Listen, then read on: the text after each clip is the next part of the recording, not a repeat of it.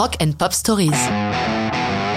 The Mamas and the Papas, California Dreamin', dix-neuf cent soixante-six. California Dreamin' est plus connue que ses interprètes originaux, tant elle est devenue un classique et tant les reprises en ont été nombreuses.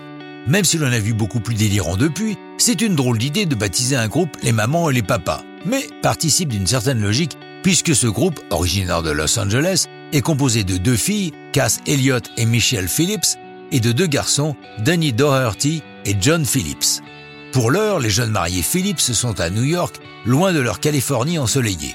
En cette année dix-neuf cent soixante-trois, l'hiver est particulièrement rigoureux et Michelle est le mâle du pays, ce qui inspire à John le début de la chanson « All the leaves are brown and the sky is grey », premier mot qu'il offre à sa belle au petit déjeuner. Emballée, elle se met au travail avec lui et la chanson est vite terminée.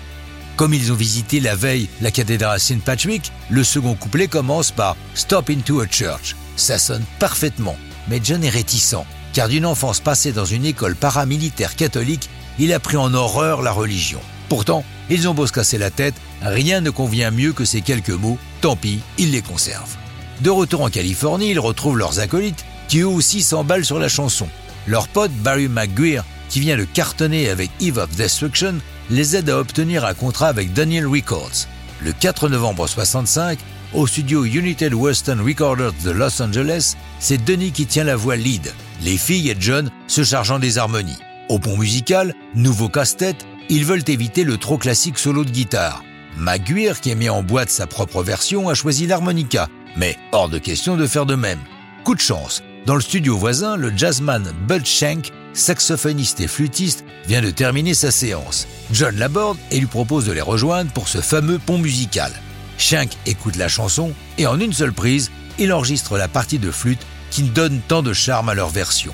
Publié en single le cinq décembre soixante-cinq, California Dreamin' est un hit instantané qui va être suivi de beaucoup d'autres jusqu'en soixante-huit. Les Mamas et Papas deviennent des personnalités majeures du mouvement hippie qui se développe et John Phillips est l'un des instigateurs en soixante-sept du festival de Monterey, ancêtre de tous les grands festivals rock. Le groupe va partir en sucette à partir de soixante-huit, Michelle Phillips n'hésitant pas à batifoler avec Denny Doherty, l'autre papa, ce qui n'est évidemment pas du goût de son mari. Après une brève réunion en soixante et onze, ils se séparent pour de bon, l'aventure s'achevant définitivement après le décès prématuré de Cass Elliot. Mais ça, c'est une autre histoire de rock'n'roll.